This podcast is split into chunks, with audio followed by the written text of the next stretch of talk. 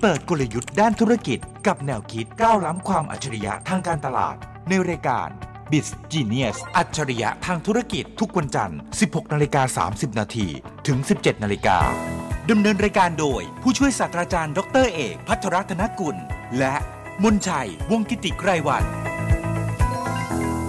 สวัสดีครับ คุณผู้ชมคุณผู้ฟังนี่คือรายการ b i z Genius รายการที่พาคุณผู้ชมไปฟังกลยุทธ์ในการทำธุรกิจและแนวคิดด้านการตลาด เจอกันเป็นประจำทุกวันจันทร์4โมงครึ่งที่นี่วิทยุจุฬาครับ ติดตามคอนเทนต์ที่น่าสนใจได้จากผู้ช่วยศาสตราจารย์ดรเอกพัทรรัตนกุลหัวหน้าภาควิชาการตลาดคณะพาณิชยศาสตร์และการบัญชี จุฬาลงกรณ์มหาวิทยาลัย แล้วผมเล็กมนชัยวงศ์กิติไกรวัน ผู้ประกาศข่าวจาก TNN ช่อง 16 และ bizclass.com อาจารย์ครับ แต่ละสัปดาห์เนี่ยเนื้อหาที่เราแชร์เนี่ย มันก็ไม่ค่อยเขาเรียกว่าอะไรนะ ไม่ค่อยซ้ำอ่ะไม่ค่อยเปลี่ยน เอ้ยเปลี่ยนไปเรื่อย ใช่ ๆ ไม่ค่อยซ้ำต้องใช้คำนี้ ไม่ค่อยซ้ำเปลี่ยนไปเรื่อยๆ เปลี่ยนแล้วก็มีคนบ่นว่าทำไมฟังเรื่องนั้นน่ะบางทีหัวข้อคล้ายๆ กันแต่เนื้อหามันไม่เหมือนเดิมแล้วโลกมันเปลี่ยนไปแล้ว เรื่องบางเรื่องเนี่ยอาจารย์พูดตอนนี้กับพูดเมื่อ 6 เดือนที่แล้วคนละเรื่อง ใช่ ฮะ อย่างเช่น ถ้าย้อนคลิปกลับไปตอนที่เราจัดรายการแรกๆเนี่ยเรายังพยายามอธิบาย Marketing 4.0 อยู่เลยคุณเล็ก ห้า วันนี้เนี่ย Marketing มัน 6.0 ห้า ดังนั้นเนี่ยแนวคิด 4.0นะจึงโบราณมากเลยนะ คือข้ามมา 2 ยุคแล้วนะ หรือกระทั่งช่วงหนึ่งที่เราเคยตื่นเต้นกับ Clubhouse ใช่ มาวันนี้ดูสิอาจารย์ อย่าคุณผู้ชมคุณผู้ฟังเหมือนกันอย่าเอาเสียงคลิปเก่าไปตัดต่อมาปั๊บนะ ใส่วันที่ถูกด้วย เพราะว่าเราเกาะเทรนด์ตลอด ใช่ ไม่ใช่อยู่ดีๆไปบอกว่าเนี่ยสองคนนี้ยังคุยเรื่องขับเฮาส์อยู่เลยคุยสามปีที่แล้วแล้วจ้า ดูเอ่อรายละเอียดด้วยฮะ ครับ แต่วันนี้อาจารย์เห็นว่าอยากจะคุยกับเรื่องที่มันไม่เปลี่ยนมันมีเหรออาจารย์ไม่เปลี่ยน ก็ หน้าพิธีกรผมผมคนเดียวผมคนเดียว ดีขึ้น จั ดี ด ขึ้น ไปยังเปลี่ยนเลยอา ไม่ จารก็ย์ คุณเล็กเปลี่ยนไงเปลี่ยนให้ทำดีขึ้นแล้วก็ดีขึ้น ออกเข็มมันถึงฮะ ขอบพระคุณแพทย์ของพวกเรา อะไรที่อาจารย์คิดว่ามันไม่เปลี่ยนอ่ะ สิ่งที่ไม่เปลี่ยนก็คืออื้อหือต้องไม่ใช่ผม ฮะ คือต้องเล่าให้ฟังว่าคำถามเนี้ยผมไปถามคนคนหนึ่งมา คือท่านอาจารย์ที่หลายท่านอาจจะคุ้นเคยในแวดวงการตลาด แล้วก็คุณเล็กคุ้นเคย เป็นประมาจารย์ด้านการตลาดอีกท่านหนึ่งนะครับ ก็คือท่านศาสตราจารย์กิติคุณ ดรกุลธลีรื่นรม อาจารย์กรุณามาสอนให้ในหลักสูตร MMM Modern Marketing Management ที่ภาควิชาการตลาดที่คณะพาณิชยศาสตร์และการบัญชีจุฬา ครับ เป็นคอร์สระยะสั้นที่จัดมา 66 รอบแล้ว 40 ปีที่ผ่านมา แล้วคนเต็มทุกรอบ เพราะว่ามีแต่วิทยากรดีๆนะครับ รอบนี้ก็ได้ท่านอาจารย์กุณทลีมา ผมก็ถามคำถามอาจารย์ไป แล้วก็ได้สะกิดคิดกันเยอะมากเลยคือ โลกมันเปลี่ยนเยอะมาก ฮะ อาจารย์เห็นว่าในฐานะที่ท่านอาจารย์เป็นภาคีสมาชิกของราชบัณฑิตด้วยนะ ครับ ครับก็เป็นความภูมิใจของชาวการตลาดว่าการตลาดเนี่ยได้รับความยอมรับไปจนถึงได้เป็นราชบัณฑิตนะ อยู่ในราชบัณฑิตนะเอ่อท่านอาจารย์เลยถามคำถามยากกับท่านอาจารย์เลยคืออะไรไม่เปลี่ยน ถ้าถามอาจารย์ ถ้าถามสมมติถามผมกลับเนี่ย ผมคงนึกไม่ออกอาจารย์ ผมก็นึกไม่ออก เพราะทุกอย่างมันเปลี่ยนไปหมด กระทั่ง ETC ยังบอกว่าเปลี่ยนไปรักคนที่รักฉัน เลย เปลี่ยนไปรักคนที่ห่วงใยเออหรือจะมีแต่รักเท่านั้นที่ไม่ยอมเปลี่ยนแปลง เพราะฉะนั้นเนี่ย อ่ารั รักรักไม่ยอมเปลี่ยนแปลงนี่ใครร้องพี่ติ๊กชิโร่เหรอ พี่ติ๊กชิโร่ครับ และนิโคเทโรโอมาคอมเมอร์ อ๋อ จนลูกนิโคตอนนี้มีผลงานแล้ว ครับ อุ้ย อ่ะ แต่ว่าอย่างไรก็ดี ถึงแม้รักจะไม่ยอมเปลี่ยนแปลง การตลาดมันเปลี่ยนเยอะมาก ก็เลยต้องหาว่าแล้วการตลาดเนี่ยอะไรที่ไม่ยอมเปลี่ยนแปลงอาจารย์กุทลีก็ฟันธงทันทีบอกสิ่งที่ไม่ยอมเปลี่ยนแปลงคือการมีลูกค้าเป็นหัวใจ อืมที่เราชอบพูด customer centric customer oriented อะไรทั้งหลายนี่แหละ ครับ แต่บังเอิญลูกค้าเปลี่ยนเยอะ ก็เลยดูเป็นการตลาดเปลี่ยนแปลง แต่ฐานจริง ๆ ของการตลาดเนี่ยมันไม่เปลี่ยนแปลง คือมีลูกค้าเป็นศูนย์กลาง แต่บังเอิญลูกค้าแตกต่างหลากหลายขึ้น มีความต้องการมากขึ้น ชอบของไม่เหมือนกันมากขึ้น ชอบอะไรที่เทคโนโลยีและไม่เทคโนโลยีต่างๆ กันไป ดังนั้นเนี่ยลูกค้าเปลี่ยนพฤติกรรมตลอดเวลาการตลาดเลยดูเปลี่ยนเยอะมาก เพราะหัวใจที่เรียกว่าลูกค้าเนี่ยเขาเปลี่ยนเยอะ เรื่องนี้พูดเหมือนง่าย แต่ธุรกิจบางทีอาจจะลืมกับกระแสของการตลาดที่เปลี่ยนแปลงไปว่าท้ายที่สุดแล้วเนี่ยเข้าใจลูกค้าและลูกค้ารู้ว่าเขาเป็นใครและต้องการอะไรเนี่ยยังสำคัญที่สุดเสมอ ใช่ เพราะฉะนั้นเนี่ยท้ายที่สุดแล้วสิ่งที่ไม่ผิดคือการเข้าใจอินไซต์ของลูกค้า ได้ไปนั่งฟังเอ่อท่าน president ของโอสถสภา พี่อ้น พี่อ้นบอกว่าคนกิน M150 เนี่ยคุณ ฮะ เอกท ถ้าไม่เข้าใจอินไซต์เนี่ยจะคิดว่า M150 เนี่ยเป็น Energy Drink ฮะ อันนี้คือประเภทสินค้าไม่ใช่อินไซต์ลูกค้า อืม โอสถสภาไปทำ Insight Finding คือหาว่าลูกค้าจริงๆต้องการอะไร แล้วกิน M150 ทำไมเนี่ย ฮะ พบว่า M150 เนี่ยเป็น breakfast อ๋อเหรออาจารย์ ของคนที่ใช้แรงงาน อาหารเช้านี่นะฮะ เป็นอาหารเช้าคือปลาท่องโก M150 อ๋อเหรอฮะ หมูปิ้ง M150 เพราะว่าเขาต้องการเติมพลังก่อนที่เขาจะออกไปทำงาน อืม ดังนั้นเนี่ยมันต้องมีอะไรที่แบบใส่เข้าไปแล้วรู้สึกว่าเขาได้พลัง ดังนั้นเนี่ยนี่คือ breakfast เป็นส่วนหนึ่งของอาหารเช้า ดังนั้นถ้าสมมติว่าทำไมขึ้นราคาแล้ว คนนิดเดียวขึ้นราคา 2 บาท 3 บาท แล้วคนหายวึบเลยคำตอบคือ หมูปิ้งเนี่ยถ้าขึ้นราคา 2 บาทเนี่ยเขาไม่ซื้อนะ ฮะ หรือปลาท่องโกเนี่ยเขาซื้อ 10 บาทแล้วมาขึ้น 12 บาทเนี่ยเขาไปซื้ออย่างอื่นกินตอนเช้าทันทีเลยนะ แล้วเพราะว่าเขาต้องกินทุกวัน 30 วันก็ 60 บาท มันไม่ใช่ 2 บาท ดังนั้นการขึ้นราคาจึงเป็นเรื่องเซนซิทีฟมาก ถ้ามองว่าเป็นเบรคฟาสต์ อืมมันก็เลยมองลึกทีเดียวว่าลูกค้าเป็นใครพฤติกรรมเขาเป็นอย่างไรเขากินตอนไหน โอ้โหคือนั่งฟังแล้วแบบอินไซต์เยอะมากเลยอะว่าคือเขากินเป็นอาหารเช้า แล้วก็มากกว่านั้นคือ มันต้องเป็นช็อตต้องเยอะไม่ได้ ทำไมอาจารย์ เพราะถ้าเป็นช็อตมันจะรู้สึกว่ามันเข้มข้นให้พลัง คือเขาไม่ได้กินอิ่ม เขากินเติมพลังตอนเช้า อ๋อ นึกถึงเวลาแบบกาแฟเป็นช็อตแล้วก็กิน ใช่ อ่า แล้วจริงๆก็ใส่น้ำเข้าไปเนี่ยนะ ฮะ มันก็ช็อตเดียวเหมือนกัน แต่จะรู้สึกว่า วันนี้ไม่ตื่นเลยกินกาแฟจาง ไม่ใช่ มันช็อตเดียวกัน แต่มันเออเอิญใส่น้ำเข้าไปด้วย แต่พอกินเป็นช็อตเดียวปุ๊บ รู้สึกว่า ตื่นมากเลย วันนี้กินกาแฟเข้ม เออเออจิตวิทยามีผลเหมือนกันนะฮะ ใช่ แต่มันช็อตเดียวกันนะ ฮะ หรือคือมีบริษัทบางบริษัทพยายามให้เยอะขึ้น ปรากฏว่าลูกค้าไม่ชอบ เพราะเขาไม่ได้กินเอาอิ่ม ฮะ มันมีเบรกฟาสต์ส่วนที่กินเอาอิ่ม อันนี้คือกินเอาเอเนอร์จีพอใส่ให้เป็นขวดใหญ่ปั๊บจะรู้สึกว่าเจือจางเอเนอร์จีไม่มี สงสัยไม่ดีเหรอมั้งทำผลิตมาเนอะเยอะ เหมือนนมเปรี้ยวอ่ะคุณเล็ก ฮะ นมเปรี้ยวเนี่ย พอทำเป็นขวดใหญ่ปั๊บจะรู้สึกว่า มันไม่ใช่ของที่เป็นช็อตเพื่อสุขภาพ ฮะ กินเอาอิ่ม แล้วก็รู้สึกว่าเจือจางจังเลย อาจารย์ทำให้ผมนึกถึงเลยไหมน้ำลูกพรุนสกัดแล้วก็อะไรทั้งหลายอ่ะที่กระดกทีเดียว แล้วก็หมดแล้วแล้วก็ 40 บาท ใช่ อ่ะ แล้วก็มีความรู้สึกว่างั้นก็ทำไม่เป็นขวดใหญ่เหมือนรังนกอะมันจะมียี่ห้อขวดใหญ่อะที่ให้เยอะๆอะกับยี่ห้อขวดเล็ก ๆ แล้วคนรู้สึกว่าขวดใหญ่นี่เจือจางจัง คนเล็กคงดีกว่าสินะ ใช่ อ่ะ ก็เป็นประเด็นเหมือนกัน ขวดก็เหมือนกัน ต้องเป็นขวดแก้วพอเป็นขวดพลาสติกก็จะรู้สึกว่ามันไม่ได้พลัง เออเอ็มร้อยห้าสิบที่อาจารย์พูดถึงก็ยังไม่เห็นขวดพลาสติกนะ ใช่ไม่กล้าทำเลยทั้งที่จริงๆอะถ้าทำไปทำมาขวดพลาสติกอะต้นทุนถูกกว่าขวดแก้ว ฮะ แล้วทำง่ายกว่าคือ ไม่ต้องมีโรงงานมีโรงงานแหละใช่ แต่มันไม่ต้องมีโรงงานใหญ่โตเท่า แล้วทำง่ายกว่าเยอะมาก แล้วมันไม่แตกมันขนขนส่งง่ายกว่า ฮะพออาจารย์พูดถึงเรื่อง energy drink เนี่ยแบรนด์อื่นๆเขาก็ทำขวดแก้วเหมือนกันยังไม่เห็นใครทำขวดพลาสติก มีคนทำขวดพลาสติกแล้วมันอยู่ไม่ได้ เราก็เลยไม่เห็นคุณเล็ก อ๋อเหรอฮะ บริษัทใหญ่เลย อ่า ที่เขาเก่งขวดพลาสติกอยู่แล้วเขาก็เลยทำออกมาเป็นขวดพลาสติก แล้วทำเป็นขวดใหญ่อะ ฮะ ก็รู้สึกว่าต้องคุ้มกว่าแน่นอน แล้วก็ขวดพลาสติกเขาทำเป็นอยู่แล้ว ปรากฏออกมาเป็นขวดพลาสติก ฮะ แต่เป็น energy drink สิ่งที่เกิดขึ้นผิดตั้งแต่หน้าหน้าร้านเลยนะ คือคนเอาไปวางคู่ชาเขียว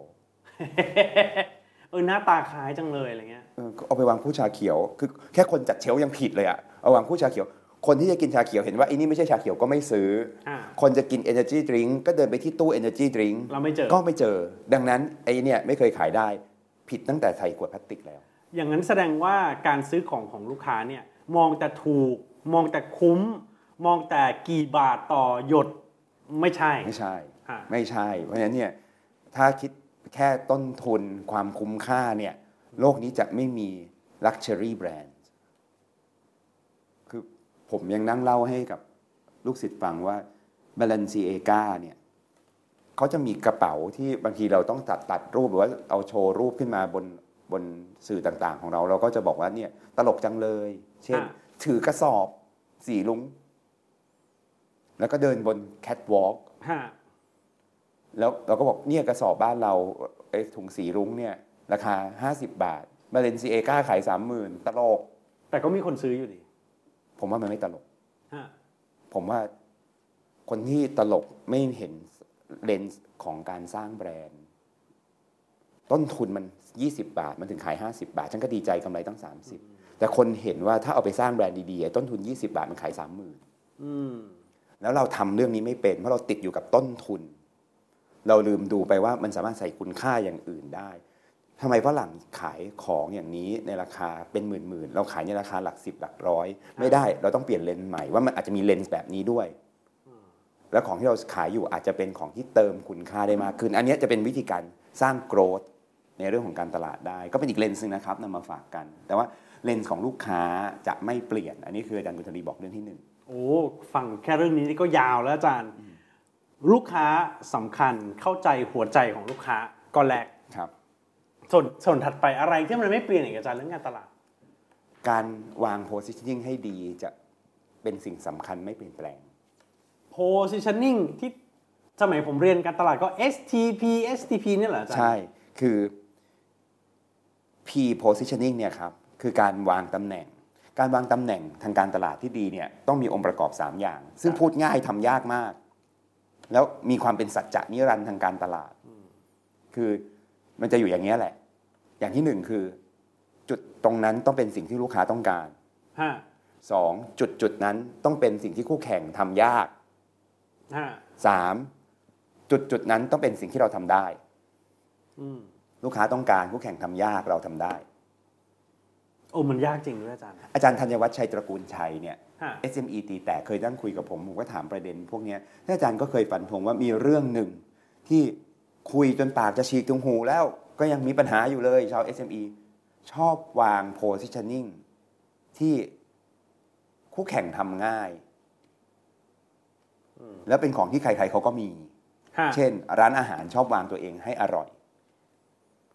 ไม่มีร้านอาหารไหนไม่วางตัวเองให้อร่อย เรื่องอย่างนี้ไม่ใช่ positioning เรื่องนี้เป็นแค่ น้ำจิ้ม requirement รสเด็ ด ทุกที่รสเด็ดหมด เออเออเออ มันไม่มีใครขึ้นป้ายว่าน้ำจิ้มรสไม่เด็ด เออน้ำจิ้มงั้นๆ แต่ปลาสดนะ เออ พอคิดตามอาจารย์เออน้ำน้ำจิ้มมันก็ก็รสเด็ด ไม่พออาจารย์อีกคำหนึ่งเจ้าเก่า เจ้าเก่าอาหารอาหารสะอาด วัตถุดิบมีคุณภาพคือแหม มันไม่มีใครขึ้นป้ายหรอก เชิญกินอาหารที่นี่ อาหารสกปรก อาหารพอใช้เชิญ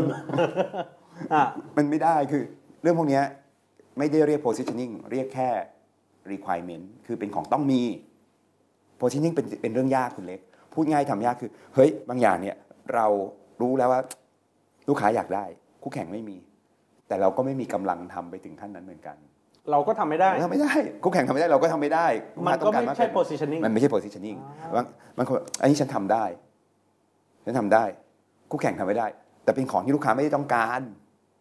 อ้อฮะ ไม่มันต้องถามคำถามสามคำถามเนี้จนหาจุดเราเรียกว่าจุดสวีทสปอตคือจุดที่แบบใช่เลยหอมหวานมาก แต่สิ่งที่จะตายเยอะมากคือ ลูกค้าต้องการฉันทำได้ ลูกค้าต้องการฉันทำได้ ลืมคิดไปว่าคู่แข่งก็ทำง่าย ฮะแล้วทำได้ดีกว่าด้วย ใช่ แล้วเนี่ยที่ลอกๆกันก็เพราะว่าลืมคิดเรื่องประเด็นลูกคู่แข่งทำได้หรือเปล่า ฮะอาจารย์ทำให้ผมนึกถึงสินค้าจำนวนมากเลย ตั้งแต่ขนมครกเขียว ไปจนขนมขนมครกร้อยสี ครับ ชานมไข่มุกไซส์เท่าขวดน้ำชานมไข่มุกใช้เท่าเอ่อ คู่แข่ง ล ทำ อง ได้ ใช่ คู่แข่งก็จะทำได้คู่แข่งก็จะทำได้อย่างเงี้ยเวลาผมวาง positioning ให้หลักสูตรเอาปริญญาโทแล้วกันยกตัวอย่าง ปริญญาโทของภาควิชาการตลาดเนี่ยครับ เราบอกว่าเราขอเป็น world top class ที่พบได้ในประเทศไทยงั้นทำยังไงดี เราคิดว่าเราทำได้ไหมเราทำได้ อาจารย์เรามีคุณภาพ จุฬามีคุณภาพ ระดับท็อปคลาสงานวิจัยเราดีเอาวิธีการสอนเรายอดเยี่ยม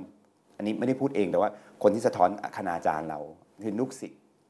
ได้บอกมาว่าคณาจารย์เราเป็นอย่างนี้ อ่า ครับสองคือ คนเรียนต้องการไหมใช่คนเรียนต้องการ คนมีคนต้องการท็อปคลาสของโลกในประเทศไทย เพราะเขาเดินทางไม่ไหว ฮะ คู่แข่งทำได้ไหม คู่แข่งจะทำไม่ได้ต้องหากำแพงกั้น ก็เลยไปชวนเคมบริดจ์ อืม มาทำงานกับเรา เพราะฉะนั้นการจะเอาอยู่ดีเดินเข้าไปดุมๆ หามหาลัยอันดับหนึ่งของโลก เพื่อจะให้มาทำงานร่วมกัน เพื่อสร้างหลักสูตรเนี้ยเป็นไปยากมาก อย่างเงี้ยคู่แข่งจะทำยาก อืม จึงวาง positioning แบบนี้ได้ มันทำให้พอเหมือน ล้อไปกับทั้งเรื่องของอาการตลาดสมัยที่เรียนมาเรื่องการพัฒนาสินค้า หรือกระทั่งการเลือกช่องทางการจัดจำหน่าย ครับ ที่มันเฉพาะรูปแบบมากยิ่งขึ้น เราอาจจะเห็นเขาว่า exclusively for อะไรทั้งหลา ใช่ ย ใช่ใช่ แบบนั้น เพื่อให้คู่แข่งทำไม่ได้ ฮะ ครับครับพวกนี้เนี่ยก็เลยกลายเป็นประเด็นที่ 2 ที่อาจารย์กุธรีฟันธงไว้ แล้วผมก็เห็นตรงว่าการวาง positioning ให้ดีจะไม่เปลี่ยนไป แต่จะยากขึ้นเรื่อย นี่คือข้อสอง ๆ แล้ว เพราะทุกคนก็สมัยเวลายกตัวอย่างเลยยกตัวอย่างใน M- ในคลาส MBA แล้วก็คลาสทั่วไปว่าเอ่อ positioning ที่ดีคือ Volvo ไง Volvo คือ safety ทุกชีวิตปลอดภัยในวอลโวแล้วก็น้ำไหลไฟดับพูดเป็นแต่เรื่องนี้ แต่เขาอะวางมาหลายศตวรรษ ฮะ ตอนนั้นมันจะเป็นช่วงวางง่ายแล้วเขาได้ไปแล้ว ฮะ วันนี้ท่านจะเริ่มทำธุรกิจใหม่ ท่านไปซ้ำกับใครก็ไม่ได้ เพราะไม่งั้นแปลว่าคู่แข่งทำแล้ว ไม่ใช่คู่แข่งทำไม่ได้นะคู่แข่งทำแล้ว การจะหาจุดใหม่ที่เป็น position ชัดๆ จึงยากมาก วันดีคืนดีผมผลิตรถขึ้นมาแล้วบอกอาจารย์เอกครับ เรามาผลิตรถที่ปลอดภัยกว่าวันโวขึ้นมาเถอะ แล้วยังไงต่อ คู่แข่งวันโวก็ต้องพัฒนาตัวเองแล้วก็ทำได้เหมือนเราไหม ถ้าเขาทำได้เช่นนั้นก็ไม่ดี แล้วมากกว่านั้นคือเราทำได้จริงไหมใช่ไหมมันลูกค้าต้องการไหมลูกค้าต้องการอยู่แล้วความปลอดภัย คู่แข่งทำได้ไหมคู่แข่งก็อาจจะทำได้เขาก็บริษัทใหญ่มาก ฮะ แล้วเราทำได้ไหมเราอะทำเองไม่ได้เราทำไม่ได้หรอกเราเล็กนิดเดียว ทีก็แปลว่าปลอดภัยกว่าวันโวไม่ใช่ positioning ที่ดี นี่ แต่ตีตกอย่างเงี้ยมันคิด อ่ะ วนอยู่อย่างเงี้ยบางคนคิด positioning เป็นปีนะคุณเล็ก ฮะ ขายของไปก่อนแล้วค่อยคิด positioning มันไม่รู้จะทำยังไงมันหายากมากเลย ขายขายๆไปก่อนอะเดี๋ยวตลาดก็มาเอง ใช่งั้นวันเนี้ยเวลาที่เราคุยกับนิสิตเวลาที่จะเอาแผนออกไปแข่งขันนะสมมติว่ามีเวลาทำสามเดือน ในการจะทำแผนแข่งขันเนี่ยเราคุยกับนิสิตเรื่อง positioning อย่างเดียวประมาณเดือนครึ่ง อ่า positioning เป็นสิ่งที่ยาก แล้วก็เป็นเป็นอะไรที่โหสุดยอดมากอาจารย์ นิสิตส่งมาไม่ผ่านไม่ผ่านด้วย อ่า ใครที่เรียนง่ายๆอย่างเงี้ยไม่ผ่านพวกคนปวดหัวหมด แต่พอได้โคชิ่งปั๊บงานทุกอย่างหลุดหมดเลยปุ๊บปุ๊บปุ๊บปุ๊บปุ๊บปุ๊บ เหมือนได้วิชาที่เป็นทิศทางที่เข็มทิศที่ถูกต้อง ใช่มันคือเข็มทิศที่ถูกต้อง แล้ว อ่า เดินไปปั๊บมันจะถึง ฮะนี่คือข้อที่ 2 ข้อที่ ที่ไม่ สอง เปลี่ยนแน่ ครับ อย่างที่ 3 คือ 4P ไม่เปลี่ยน ๆ 4P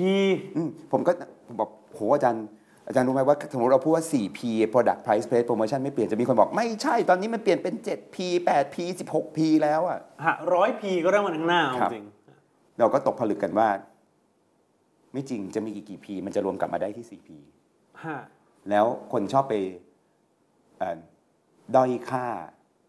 แนวคิดที่จำง่าย ๆนี้ แต่มันมีคุณค่าสูงมาก อาจารย์เอาจริงนะ ช่วงไม่กี่ปีที่ผ่านมาเวลา พูดถึง CP แล้วก็จะมีบางคนว้ายเฉยเกาคำตอบคือมันยังคงใช้ได้ ใช้ได้แล้วเป็นกรอบแนวคิดนะครับ ยกตัวอย่างเคสหนึ่งซึ่งเกิดขึ้นที่ภาควิชาการตลาดของเราเอง คือปีเนี้ยเราได้รับความกรุณาจากศิริราชพยาบาล คณะแพทยศาสตร์ศิริราชพยาบาล มหาวิทยาลัยมหิดล มาร่วมมือกับภาควิชาการตลาดที่คณะพาณิชยศาสตร์และการบัญชีจุฬาให้น้องๆนิสิตชั้นปีทีสี่4 แข่งขันแผนการตลาดศิริราชกัน อ๋อฮะ ในรายวิชาสัมมนาการตลาดเป็นวิชาตัวสุดท้ายครับเอ่อธีราชแบรนด์ดี แข็งแรง แล้วก็จะมีของที่ขายดีมากเลยคุณคุณคุณเล็กที่สิริราช คือครีมสิริราช ครีมสิริราช ครับ ฮะ คือคือถ้าเขาทำครีมทาผิวเนี่ยแล้วมันดีมาก ๆ แล้วราคาถูกประมาณไม่ถึงร้อย ฮะ แล้วขายอยู่ที่สิริราช กว่าจะได้ครีมนี้มาผ่านคณาจารย์ในสิริราช ตรวจแล้วตรวจอีกหาสารต้องครบทวนนู่นนั่นนี่มันต้องดีจริง ๆ ครีมก็เลยดีมาก ฮะ สิ่งที่เกิดขึ้นคือ ร้านเปิด 8 โมง มีคนยืนต่อแถวตั้งแต่ 7 โมงเช้า แล้วล้นออกไปหน้าสีราช คือไม่ได้ป่วยมาซื้อครีม อืม เป็นอย่างเงี้ยมาโดยตลอดจนสุดท้ายอ่ะคิดกันว่าจะเลิกขายแล้วมั้ง ฮะ เพราะว่าประกันพื้นที่ ทำให้บริการผู้ป่วยได้ยาก เอากันโอ้ย แต่ พูดวาย แต่ลดการขายลงอะไร อ่ะ มันก็มีวิธีคิดอะไรที่เกิดขึ้นมากมายไก่ายกองเพราะว่าศิริราชก็ไม่ได้ขายครีม ฮะ เป็นหลักเป็นส่วนหนึ่งของศิริราชซึ่งส่วนหนึ่งของศิริราชมูลนิธิด้วยไม่ใช่เอ่อส่วนของคณะอะไรเงี้ยก็แต่ก็พูดกันคำๆว่าตรงใส่ต้องเลิกขายหรือเปล่า แต่ก็ไม่เราก็ยังต้องทำอยู่นู่นนั่นนี่ทำไปทำมา น้องๆกลุ่มหนึ่ง ซึ่งชนะเลิศ จากการแข่งขันแผนการตลาดครั้งเนี้ยเขามาวิเคราะห์ สุดท้ายสิ่งที่เขาเอามาโชว์นะคุณเล็ก แล้วเป็นแผนนะ คือแผนที่จะกระจายครีมเนี้ยเข้าสู่ช่องทางต่างๆ อ๋อฮะ ช่องทางที่หนึ่งที่เขาโชว์ก็คือ จะเข้าออนไลน์ แล้วไม่ใช่ไปช้อปปี้ลาซาด้าไม่ใช่ มันจะต้องมีการเข้าลาสมอลกับช้อปปี้มอล ครับ การเข้าลาสมอลวิธีการเข้าทำยังไง จัดร้านแบบไหน แล้วจะได้กำไรเท่าไหร่ จะโดนหักเปอร์เซ็นต์กี่เปอร์เซ็นต์มีวิธีการมิโกชิเอตยังไง เข้าลาสมอลเข้าช้อปปี้มอลเข้าเสร็จแล้ว น่าจะได้เงินประมาณเท่าไหร่ เขาจะพาเข้าไปที่ร้านยา ร้านยาในประเทศเนี้ยมีเกือบ 20,000 ร้านยา แต่มีเครือข่ายร้านยาที่เข้าทีเดียวแล้วกระจายไปเลย 2,000 ครับ เพราะไม่ต้องไปส่งเอง มันจะมีคนที่ดิสทริบิวให้ชื่อบริษัทอะไร เขาหัก อ่า กี่เปอร์เซ็นต์ อ่า ควรจะเข้าไปยังไง เมื่อไหร่นี่เอ่อนิโกชิเอตต่อรองเจรจายังไงอ่ะจบ เข้าวัดสันเข้ายังไง ควรเข้าก่อนหรือเข้าหลังกับบูสบูสเข้ายังไง แล้วเขาวางมันเป็นแผนเลยคุณเล็กว่าลาสมอลลาซาด้ามอเข้าเมื่อไหร่ ถึงเมื่อเอ้ยแล้วเข้ายังไงเสียเงินเท่าไหร่ อ่า เอ่อต่อไปต้องเข้าร้านยาวิธีการเข้าเข้ายังไง เข้าวัดสันกับบูธอย่าเพิ่งเข้ารอแป๊บหนึ่งควรเข้าเมื่อไหร่ยังไง มาเป็นแผนเรียบร้อย ต่อไปจะขายดีขึ้นอีกเยอะมหาศาล แต่จะไม่มีคนกระจุกอยู่ที่ศิริราชทำให้บริการผู้ป่วยได้ อ๋อแก้ปัญหาชัดเจน แก้ปัญหาชัดเจนด้วยกลยุทธ์เรื่องช่องทางการจัดจำหน่าย ถูกต้อง อ่า แล้วผมก็นั่งดูงานของนิสิตแล้วบอกว่านี่ไม่ใช่การพัฒนา Product ฮะ นี่ไม่ใช่การตั้งราคา ไม่ใช่เรื่องของการคือการตลาดชอบคิดว่าโปรโมชั่นทำโปรโมทแล้วจะขายดีนี่ไม่เกี่ยวกับโปรโมชั่นไอเนี้ย P place เป็นแผน P place ไม่ใช่ P product P price และ P promotion ดังนั้นเนี่ยแค่ 4 P ง่ายๆเนี่ยเขาหยิบเครื่องมือที่ถูกต้องมาแก้ปัญหาเนี่ยนะ มันเป็นของที่ว้าวมากเลย โดยที่ไม่จำเป็นต้องไปหาอะไรหวือหวามาใส่อะ อืมอ่ะเออพอพอพอตบความคิดกลับมาที่ 4P แล้วก็รู้สึกว่าเออความคิดมันก็เคลียร์ขึ้นเหมือนกันนะ ครับก็เลยคิดว่าอาจารย์กุณธนิกบอกว่าสิ่งที่ไม่เปลี่ยนจริง ๆ เนี่ยคือเบสิกของมัน ฮะ การมีลูกค้าเป็นศูนย์กลาง การวาง positioning ให้ชัดและดีที่สุด แล้วก็ใช้ CP ที่เหลือเปลี่ยนหมด ที่เหลือเล็กๆน้อยๆเปลี่ยนหมดเทคโนโลยีทางการตลาด ครับ ครับเอ่อการใช้การสื่อสารในรูปแบบใหม่ๆครับพฤติกรรมผู้บริโภคอะไรเงี้ยคือมันก็เลยกลายเป็นเรื่องที่เบสิกยังคงอยู่ แต่สิ่งต่างๆ อื่นๆนั้นเปลี่ยนหมดมันจึงเป็นเรื่องยากมาก ที่นักการตลาดทุกวันเนี้ยจะทำงาน เป็นการปิดฉาก MMM ที่อาจารย์กุณทรีที่ถือว่าเป็นอาจารย์ใหญ่เลยท่านหนึ่งมามาปิดฉาก จบไปแล้วใช่ไหมรุ่นนี้ เอ่อจบแล้วครับ อ่ะ อาจารย์กุณฑลีเนี่ยก็แอบถามท่านอาจารย์ว่า MMM รุ่น 66 อาจารย์ยังสอนอยู่คำถามคืออาจารย์เริ่มทำ MMM รุ่นไหน เพราะปีหนึ่งเราทำประมาณรุ่นถึงสองรุ่นอาจารย์บอกพี่เริ่มทำรุ่น 6 ฉลองครบ60 รุ่นเหรอ40 ปีอ่ะ กับอาจารย์นี่แหละ ครับ ว้าว แล้วผมบอกโอ้โห นี่ตำนานมากเลย แล้วก็สิทธิ์เก่า MMM เนี่ยทั่วบ้านทั่วเมืองไปหมดเลย แล้วเราก็ได้สร้างนักการตลาดยุคใหม่กันขึ้นมา โดยภาควิชาการตลาดของเราก็เป็นความภูมิใจนะครับ ฮะ เป็นโครงการที่มีคนถามเข้ามาแล้วว่า